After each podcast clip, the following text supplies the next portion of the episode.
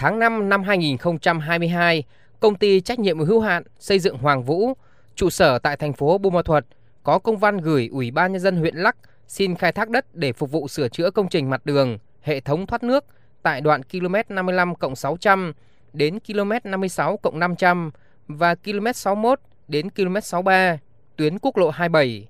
Sau đó, Ủy ban nhân dân huyện Lắc đã đồng ý cho công ty Hoàng Vũ được khai thác 800 mét khối đất tại khu đồi dốc đỏ thuộc buôn Diễn B, xã Đắc Liêng để thi công.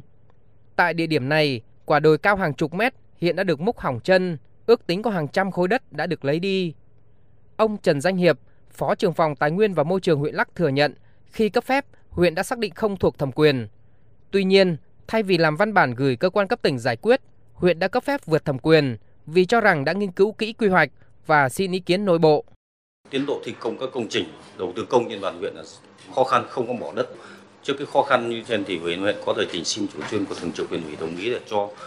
khai thác những mỏ đất nằm trong các quy hoạch điểm mỏ của tỉnh thì được sự thống nhất của thành viên ủy ban huyện cũng như xin chủ trương của huyện ủy thì huyện huyện có cấp phép cho công ty Hoàng Vũ khai thác tại cái mỏ đất này.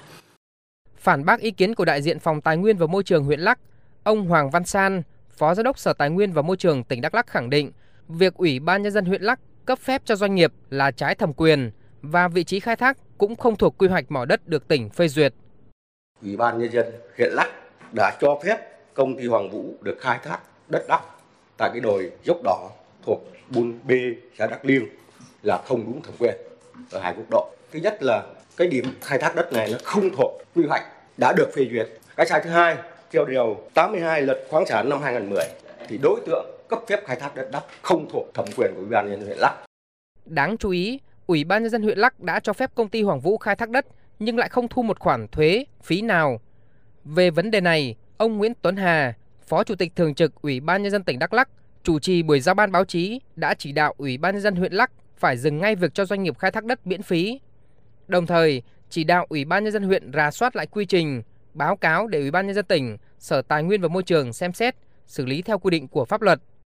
Liên quan đến xử lý trách nhiệm của huyện Lắc á, theo như ờ, các cơ quan chuyên môn của tỉnh á, cái việc cấp